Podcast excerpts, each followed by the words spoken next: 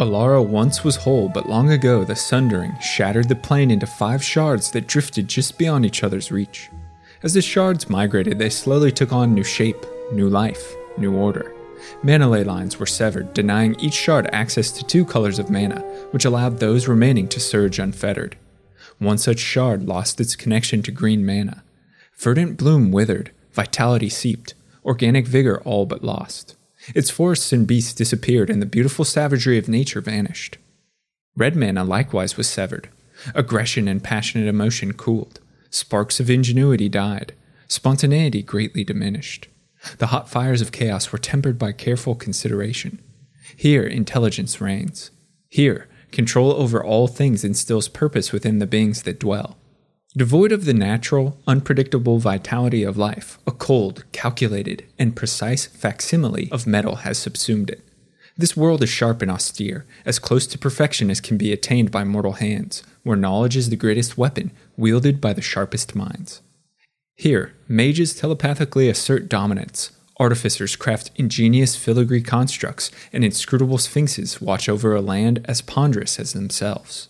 This is the Shard of Esper. Esper is a world richly endowed with blue mana and is thus shaped by its strong ideals. Blue represents knowledge, the will, prognostication, and mental fortitude. Its adherents crave information and value intellect above all else. Esper embraces such aspects fully. Its denizens are dispassionate. Ruled by logic, they seek to dominate others and their environments through powerful shows of cognitive acumen. Esperites are distant and aloof. Meticulous research and inexorable minds hungry for knowledge have crafted the most capable mages of Alara and produced unparalleled artifice. Blue's quest for control is supplemented by vibrant white mana ley lines. Unity, suppression of divergent thought, zealous persecution of nonconformists are all spawned from the marriage of these colors. But so too does white mana offer the pursuit of the pristine, obsession with exact and unstained lives worthy of perfection.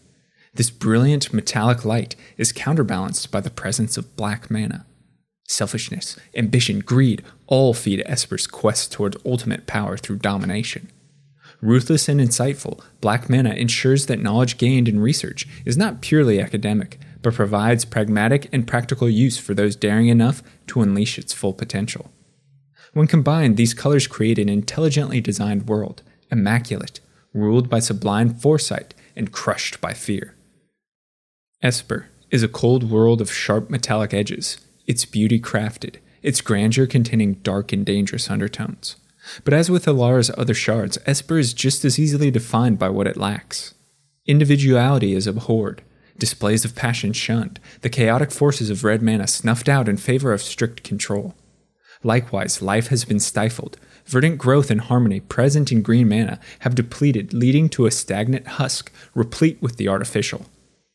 Thus is born a shard of intention, a pristine progress and foresight, lacking the invigorating surge of fortuity and weighed greatly by suppression and ambition. The geography is as harsh and well planned as the beings that dwell within. Vast oceans with depths unknown hide large leviathans and serpents infused with metal.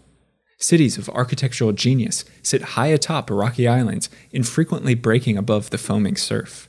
These glistening monuments of civilization evoke a sense of purity and conviction, but beneath, many hide sewer systems and festering ghettos where all manner of vice is employed and where nightmarish abominations lurk. Seen in cards like Salvage Slasher and Sludge Strider, whose flavor text reads Underneath the cities of Esper are cycles of life unseen by those who feed them.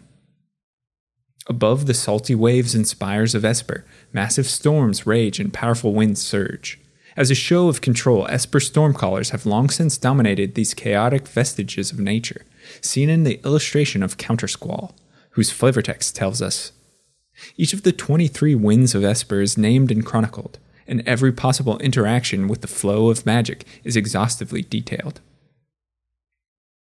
Beyond the sea lies an equally vast desert of rolling sand dunes whipped by relentless gales. Upon closer scrutiny, the sands of the aptly named glass dunes are actually fragments of crystal, shards of discarded metal and glass reduced to dust. This inhospitable environment is on display in the illustration of Glass Dust Hulk. Central to Esper is the omnipresent and magically infused metallic alloy known as Etherium. Etherium can be found in nearly all things on the shard. Its life extending and invigorating aura is used to combat the frailties and limitations of natural life. Artificers and filigree crafters shape new constructs out of the metal, which we can see in cards like Etherium Sculptor and Master Transmuter. The faith in Etherium is highlighted in the flavor text of Master of Etherium, which states Only a mind unfettered with the concerns of the flesh can see the world as it truly is. The metal is a commodity, a show of status, and a means to craft the most advanced artifacts and structures known to Alara. Its presence and significance is highlighted in the printing of colored artifact cards. This is meant to represent that metal and steel suffuse all things on Esper, even those deemed natural, and is present through many cards within the block. For Esper mages, Etherium is a symbol of enlightenment within the mind and perfection of the body. Flesh to them is weak, finite, all on Esper gather this rarefied substance, transmuting it to replace body parts as they progress ever more closely to mechanical purity. So obsessed with this process are those on Esper that a faction known as the Ethersworn have assumed responsibility of supplanting all natural life with Etherium, a conversion they dub the Noble Work. We hear the chilling beliefs of these zealots in the flavor text of Ethersworn Canonist.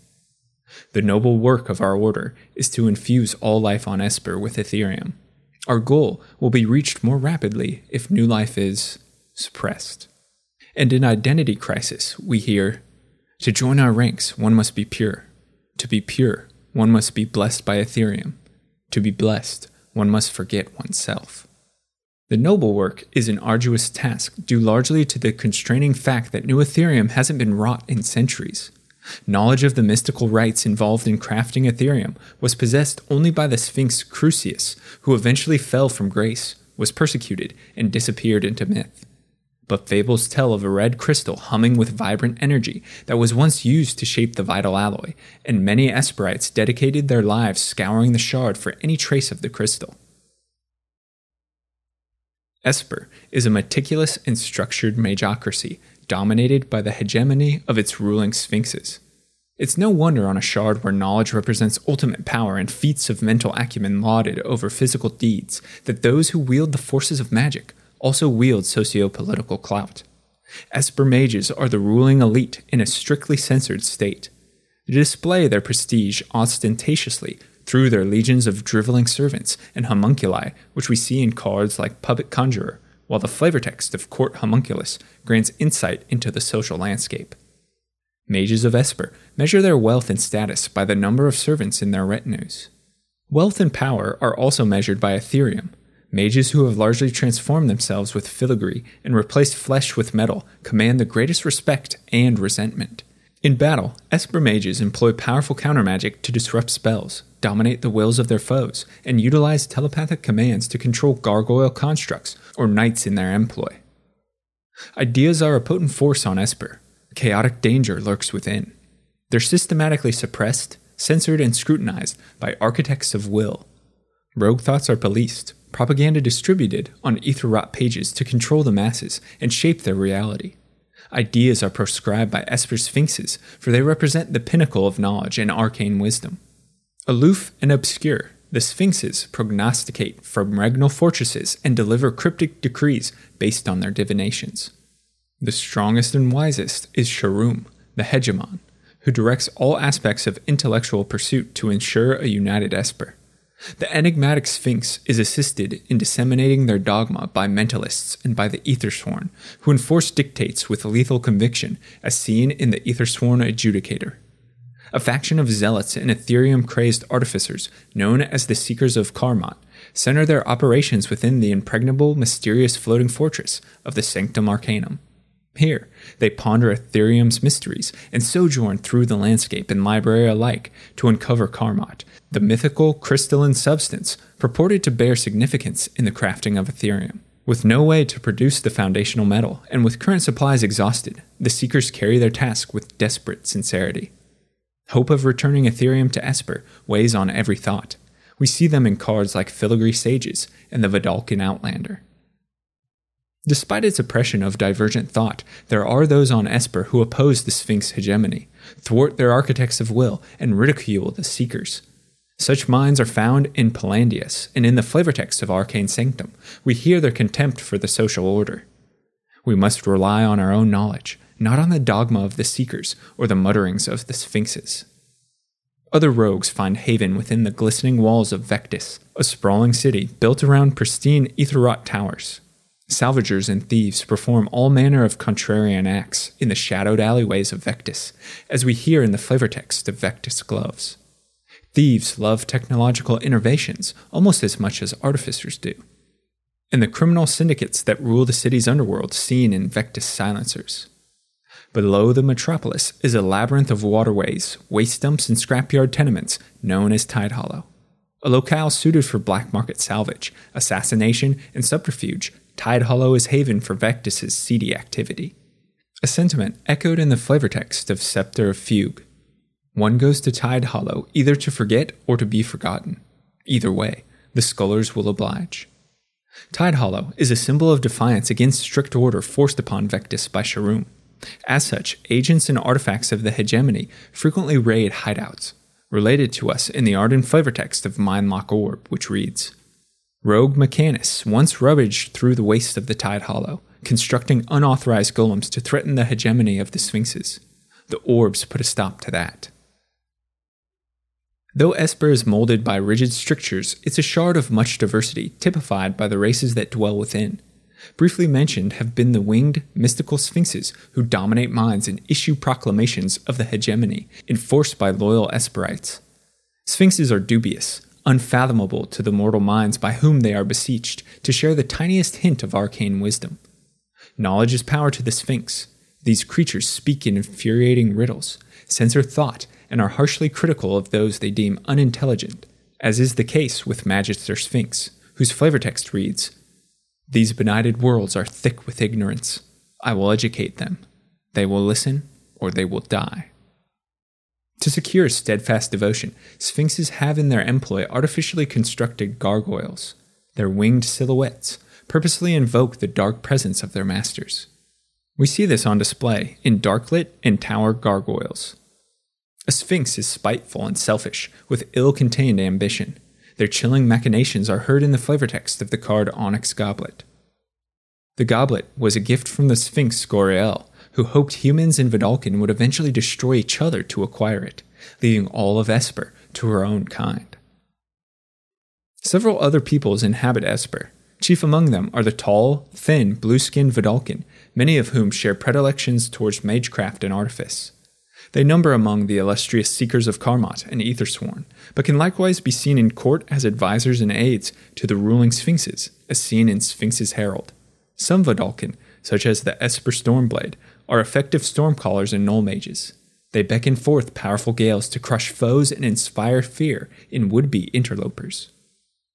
Vedalken have the highest number of Etherium infused members, which allude to the prestige and respect they command their filigree ingenuity on display in Etherium Sculptor and Ethersworn Shieldmage.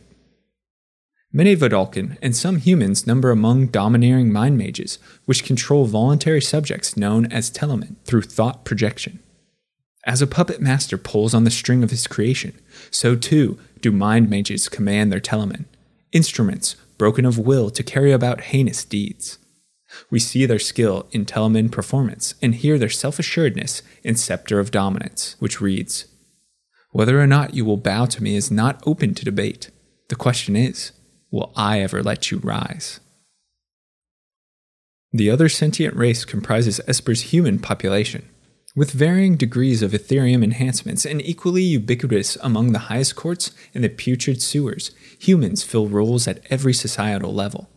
They're most densely populated within the glistening metal city of Vectis and its lower reaches that empty into underground Tide Hollow.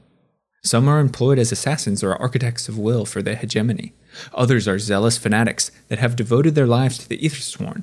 And others still have splintered from the Sphinxes to gather retinues of disaffected, downtrodden souls, to salvage, spy, silence, or otherwise engage in illegal activity. Scurrying about Esper's sanctums are diminutive, blue skinned servants called homunculi. Crafted of metal and magically instilled sentience, homunculi carry out their master's commands unquestioningly. We see them in Puppet Conjurer and Court Homunculus. The winds and clouds above Esper are domain to multiplex winged creatures, many of which have been sculpted from Etherium. Drakes, like the Cloudheath drake, stalk dangerous storms. Birds, such as the cormorants, migrate island to island above the ocean's salty spray. And a most peculiar species of artificial floating jellyfish scour the land, their bodies a rapacious receptacle for scrap metal, seen in Esperzoa.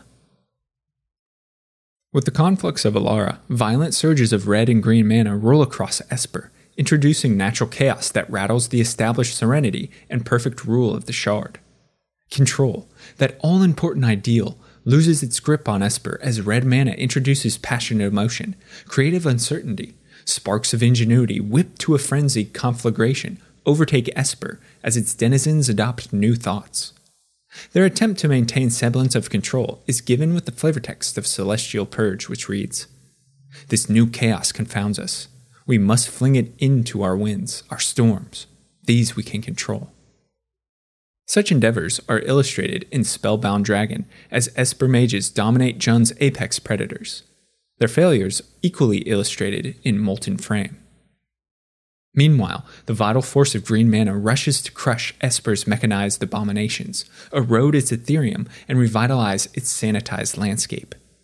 We see the speed at which the natural spreads in filigree fracture, which shows an Etherium coated sphinx shattering and reads, The sphinx tyrannized Bant until a Rhox mage tested the hardiness of her shiny parts. But green mana also offers insight, a hidden truth, deep and opaque, revealed only through close scrutiny of organic growth, order, and introspection.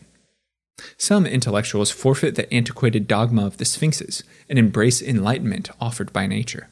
This is highlighted in the cards Vedalken Heretic and Lorescale Coatl, which read Etherium clouded my eyes, clogged my ears, desensitized my skin. Now that I can feel, I can begin to learn. And the enlightenment I never found in Etherium, I have found traced in the Coatl scales. The conflux brings Esper into contact with Jund's Sangrite and Karmot, two naturally occurring resources integral to the creation of Etherium that Esper has lacked for ages. The Seekers venture forth to dominate Jund's wilds and fill their stores with the minerals. Their purpose realized, Esperites can begin forging of Etherium to fulfill the great work. This endeavor is initially undertaken by the mage Brea, who embraces red mana to fuel her mastery over the sculpting of Etherium. She and her disciples inject invigorating hope into a shard that has been hopelessly stagnant. There are some who doggedly hold to tradition and view her cause as heretical, bringing nothing but dangerous disorder. Esper, a shard of cold calculus, of oppressive rule, of rigid strictures and unfeeling metal, it's a world in which every moment has been meticulously planned, every detail pondered, and every aspect controlled. It's home both to the most brilliant capable mages and artificers, demonstrating their mental prowess in Forge and Sanctum, and to the most dogmatic, nearsighted minds, who shun all ideas that they themselves don't hold irrevocably true. This has created a land of great wisdom, chained only by its own limited world view. That small keyhole has been significantly expanded with Alara's merge, as the conflux establishes a path to new ideas, new innovations, and new Etherium. Will Esper prove too rigid, beholden to past truths to embrace a changing world? Or will it adapt, remold its filigree metals to assume control over a new order? One thing's certain Esper will retain its mysticism, its mentality, and its master over artifice. Thanks so much for watching and listening to the Shard of Esper Explained, and stay tuned for future episodes in which we'll explore the remaining shards of Alara. But now I want to hear from you. Let me know your thoughts on Esper's mages and artifacts, which race is your favorite, as well as suggestions for future videos in the comments below. And if you're a fan of and storytelling, be sure to subscribe to the channel, check out the podcast or the blog, where content is uploaded frequently. Again, a huge shout out to all of my supporters over on Patreon. Your patronage means the world to me and helps the channel grow and improve. If you're interested in becoming a lore luminary for access to me, a great community, written scripts, and early video drops, check out patreon.com slash lorebrarians to learn more. Until next time, go forth and explore the lore.